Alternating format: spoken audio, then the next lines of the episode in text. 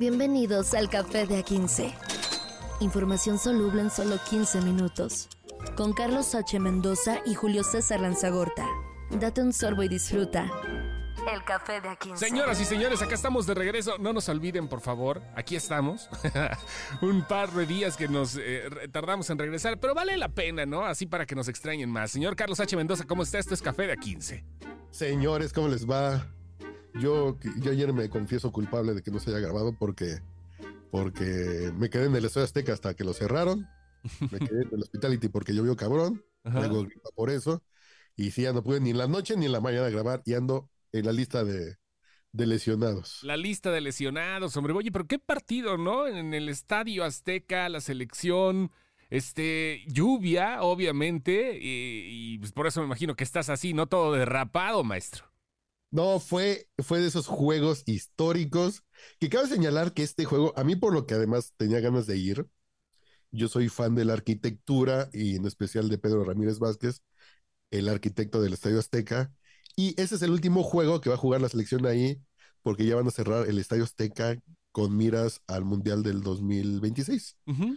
Van a hacer una gran remodelación y sí quería ir a verlo antes de que en un juego de la selección antes de que le empiecen a tumbar cosas y ya no esté como lo hizo Pedro Ramírez Vázquez. Y fue un juegazo histórico. México perdía por dos en el de ida, necesitaba al menos dos goles para irse a tiempo extra y fue cardíaco. La gente estaba, apoyó, aunque la selección iba perdiendo, la gente apoyó todo el tiempo.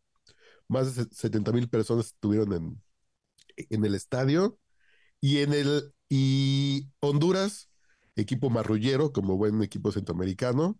Hizo tiempo todo el partido. Al final agregan nueve minutos de compensación. Que cada vez se pasan más con las compensaciones, ¿no? La neta. cada No, no, está- no. No es que estos hondureños estuvieron, Ajá. pero les soplaba el aire y se tiraban tres minutos. Entonces el, el árbitro agrega nueve y en esos nueve se tiraron cuatro. ah, bueno. Ajá. Entonces, ah, si el árbitro dice, maestros, dos minutitos más, y en esos dos minutos más, en el, en el 90 más 11, mete el gol México de último minuto, y el Estadio Azteca se caía con todo lluvia. Ajá. Una emoción.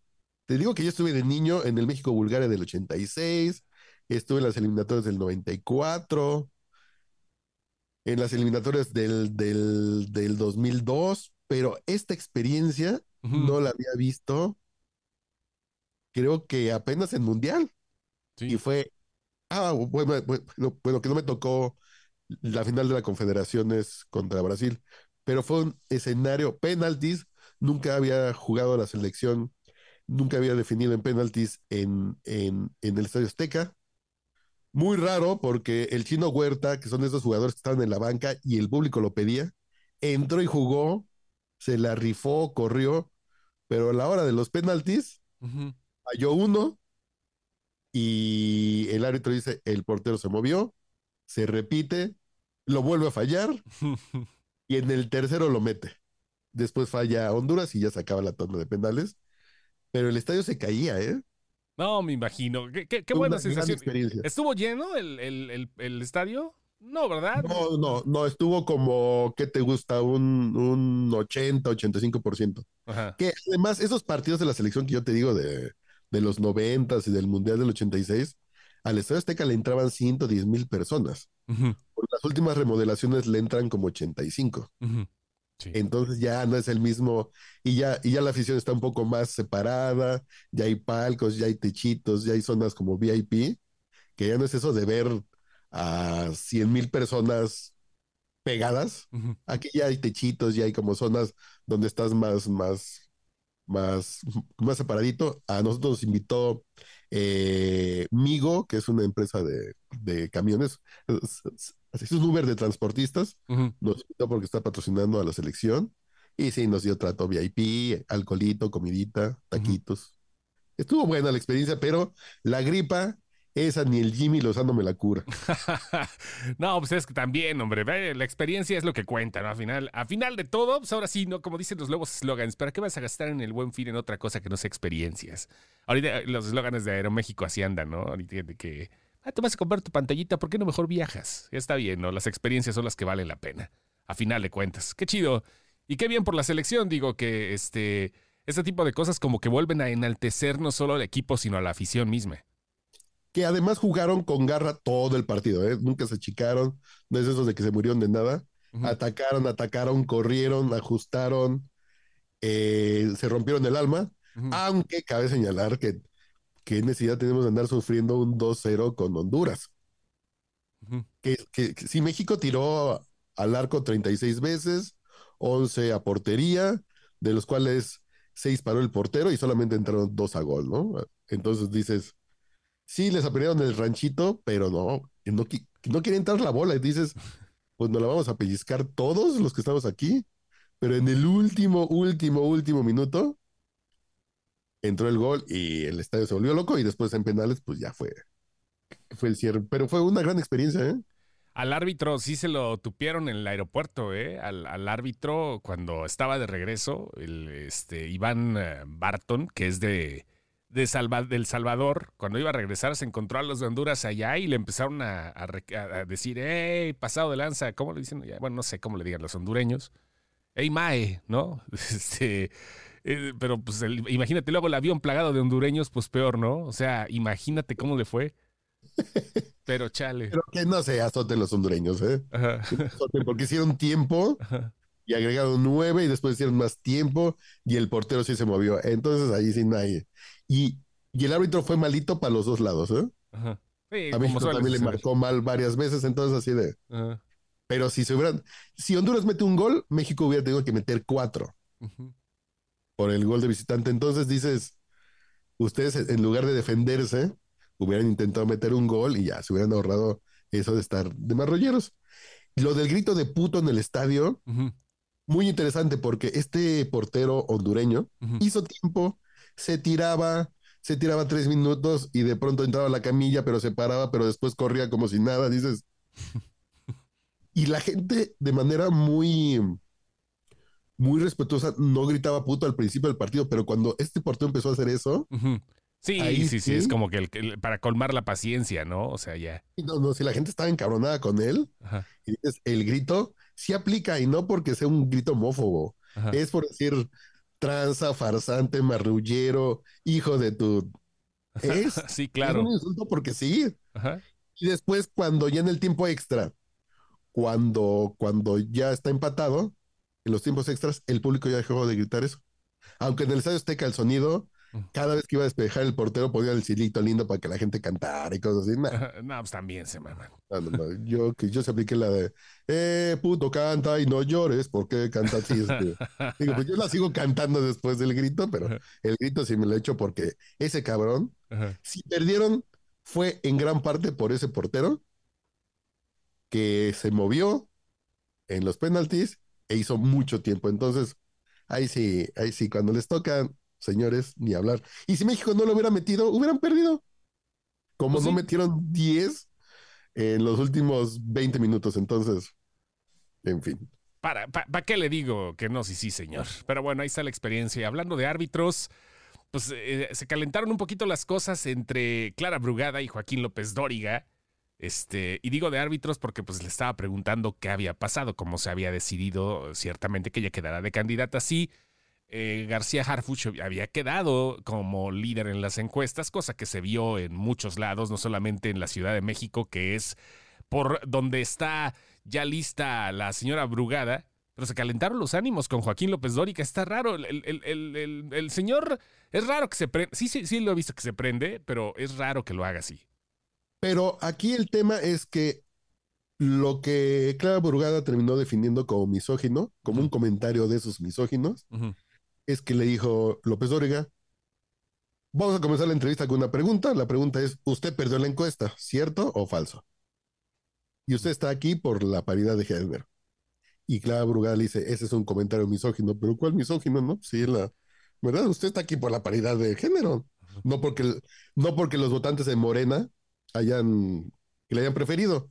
El criterio fue la paridad de género. Entonces se soltó el pleito que estuvo bien sabroso y si yo en algún momento dije, Clara Brugada, pues no que no está yendo tan mal Iztapalapa, pero esta postura de estas víctimas que son re buenos en Morena, sí, sí no la aguanto. Entonces, si me caía un poquito bien la señora, pues ya no me cae. La, la victimización, creo que es como una parte de, de, de, de evasión, ¿no? De este.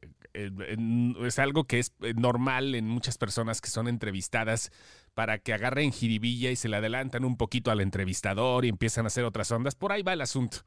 Pero bueno, este, vamos a escuchar unos, unos segunditos de aquí del teacher, cómo se enoja y cómo Clara Brugadas quiere salir por la tangente, que es lo que realmente pasó. Nada más déjeme fijarle, Clara, dos cosas, ¿sí? A mí no me puede señalar de misoginia, ¿sí? Bueno, pues ¿por No, no, no, no, yo le estoy hablando de un hecho le nada digo más. por qué. Déjeme ¿Por terminar, qué? ahora déjeme terminar a mí. está ¿sí? bien, sí, Primero porque no me lo merezco, ¿sí?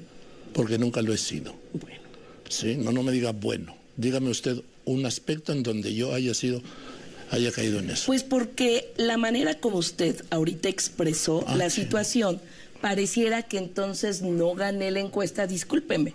En Morena, afortunadamente, No, bueno. se definió la paridad de género como un criterio, ¿de acuerdo?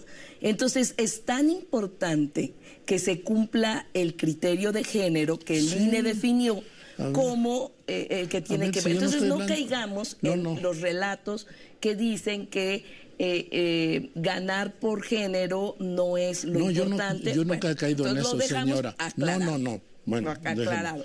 Yo nunca he caído en eso. Y, Bueno. no, y con todo respeto no le permito que a mí me califique de misógino, ¿sí? Se enojó López Dóriga, güey.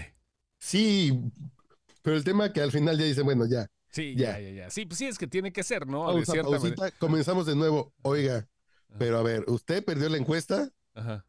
usted está aquí por la paridad de género y dijo Clara Burgada, pues sí. Después de todo el pinche pleito dijo, pues sí.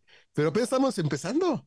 Sí, sí, sí, sí. apenas eh, no. oficialmente esta semana Ajá. comenzaron las precampañas. Oficialmente ya, ya pueden hablar de propuestas, ya, ya no es esa onda de, de van a defender el eh, defensores de la 4T en el extranjero y embajadores de buena voluntad de la cuarta transformación. No, ya, ya, ya son precandidatos a un puesto con nombre y apellido y partido. Entonces, esta es la primera semana. Hoy es miércoles y se están dando con todo. Ya que ya anda Samuel García pegando calcomanías. Anda, anda bien cabrón Samuel, eh, güey. Te, te digo, eh, no, espé- espérate, güey. Espérate. l- Va a crecer, güey. Acuérdate lo que te dije la vez pasada y me dijiste, no, no mames. Va a crecer bien cabrón, güey. Si no queda, va a meter un pinche sustote, güey. Yo, yo hoy ya le empecé Sí. a ver cara Sí, güey. Puta. de, de un no sé cuánto porcentaje tuvo Ajá. Mid No, no sé, güey. No, no, y no, las no. anteriores que fue el tercer No lugar. me acuerdo realmente. Creo que en una de esas Ajá. va a andar por ahí, sí, se apendejan los del Frente Amplio que ya le cambiaron el nombre ahora, pues es Frente por México, Ajá. pero en fin. Sí, Entonces-. Ya, ya- ya iremos hablando, pero, güey, Samuel tiene un par de cosas ahí. Bueno, tiene tres puntos. Tres puntos, como le estaba diciendo ayer a nuestro carnal el Buches, ahorita en el juego. Primero, que no debería ser, que es, que no debería este, ser relevante, es vato. es el único vato de la contienda y va a haber gente que no va a votar por mujeres. Punto. Es un buen punto, ese es Sí. un gran punto. La- dos, Xochitl se desvivió y no está funcionando lo que están haciendo ahorita ya, ¿eh? Está raro porque Sí. creo que la narrativa de, de del gobierno, la narrativa de Morena, sí le pegó muy rápido a Xochitl Le Gálvez. pegó bueno, fuerte, pero ahorita Xochitl se está Pero defendiendo con inteligencia artificial bien raro, güey. No, pero está rara, Xochitl Sí. está, la apagaron. Sí, la, La pagaron. gente- sí, gacho. La gente así de, ay, la señora que tiene casa en las lomas, señora, ay, ¿cómo que de vender gelatinas? Pues sí, la señora se vendió gelatinas. Ay, no, que no es cierto. Eh, sí, pero todas esas acomodaron cosas que tú dirías, pues la señora vendió gelatinas cuando era niña, ¿no? Ajá. Y la señora vivió aquí en una casa de lámina para estudiar en la UNAM por mientras. Y fue telefonista. Todo eso es cierto. Sí. Pero, eh, ¿cómo lo demeritó o cómo lo hace? Ay, en serio, se compró una casa en las lomas por vender, por vender gelatinas y la gente con dos centímetros de frente dices, de niña vendió, fue a la escuela, salió de la escuela, puso una empresa, la empresa prosperó y se compró una casa en las lomas, ¿no? El- la gente se compró el, ¿cómo que de vender gelatina se compró una casa en las lomas? ¡Sas! Y la deshicieron, la desaparecieron Y falta ver, ahora que empiecen las campañas, si le pueden dar la vuelta. Está muy raro, ¿eh? Está, Sí, le funcionó muy bien. Unos sablazos que yo diría hasta, hasta inconexos con la realidad, pero la gente, sus fans y su, y su base respondieron muy bien a ese tipo de discursos de, de, de, desde Palacio Nacional. Y en ese sentido, si no le pegan a Samuel, lo que digo, si se quejan de la que se, de la señora que, que, que de vender gelatinas se compró una casa en las lomas, y el señor que anda en Tesla que jugó Güey, niño, güey, güey, güey, de- de- a eso voy. A eso voy. ahí no Es- les va a pegar. no, es muy raro. No les va a pegar, ¿sabes por qué? Porque ese cabrón no está diciendo, voy a andar. eh, eh, Estaba viendo los TikToks de Samuel y de y del el mejor punto de los tres que tiene, que se llama Mariana Rodríguez. Estaba leyendo, estaba viendo un TikTok hace rato y lo primero que sale es, güey, ese güey no anda de mamón, que ay, en un pinche carrito, en un bochito. Hace rato me salió este Claudia Sheinbaum que iba en su ave o, no qué, qué pinche carro iba. O sea, Samuel va en su pinche Tesla, güey. Es compadre del pinche Elon Musk y la madre. Güey, güey, está agarrando, está agarrando, va a, va a ja- va a jalar un putero Samuel García, güey. Vas a ver, güey, esos güeyes no están pendejos. Y Mariana Rodríguez, hoy, 22, 23 de, de- de noviembre del 2023, es la mejor estratega política que existe en nuestro país. Así de Sí, huevos. Y, y- y es el mejor uh, activo político. Sí, güey, claro. Esa señora te cae bien, Sí, güey. Aunque te cague el movimiento ciudadano. pero, pero. Fíjate que a mí per se no me caga Movimiento Ciudadano. Ajá. No, no, no, por sí eso. me caga, aunque, ajá, no, lo digo, lo digo en general, aunque a alguien Sí. le cague movimiento Ah, ciudadano. sí, pero creo que Mariana es sangre ligera y te cae bien. Sí. Que si fuera divorciada me caería el triple de mejor, Ajá. pero tiene algo. Y si la pusieran tres mujeres, pues yo votaba por Mariana ya. Sí. güey, ya. Sí, güey, pero, pero espérate, güey. vi- Vienen cosas bien chidas. güey. Ya no nos dio tiempo de hablar de Melissa Barrera, pero va a seguir desarrollándose este pedo. Mañana hablamos de lo que dijo, de que ya no está en Scream, ni ella ni Jenna Ortega ya están. Van a Ya, reescribir todo, van a, estamos en- van a reescribir todo. De hecho, están buscando a Neve Campbell de, de nuevo. O sea, van a hacer todo de nuevo. Van a reiniciar otra vez la franquicia. Ninguna de las dos se queda. Jesús María José. Y por mientras, como decías tú, don Juanito Osorio. Ya, frotándose las manos, él o el güero Castro, ¿no? Ya esperando el regreso porque ya no la van a volver a aceptar en Hollywood. Lo Ya siento, los productores de La Rosa de Guadalupe o de Ándale, Telemundo. Ándale, justo. No, ni Telemundo, no, porque Telemundo está en el gabacho, güey. Ay, Universal, claro. No, tiene que ser aquí al- algo más local, ¿no? O sea, vamos a A lo ver. mejor en multimedia se agarra chamba. Ándale en multimedios ahí con el chavana. Ahí nos vemos, señores. Esto fue Café de A15. Café de A15. Información soluble en solo 15 minutos. Con Carlos H. Mendoza y Julio César Lanzagorta. Date un sorbo y disfruta. El café de A15.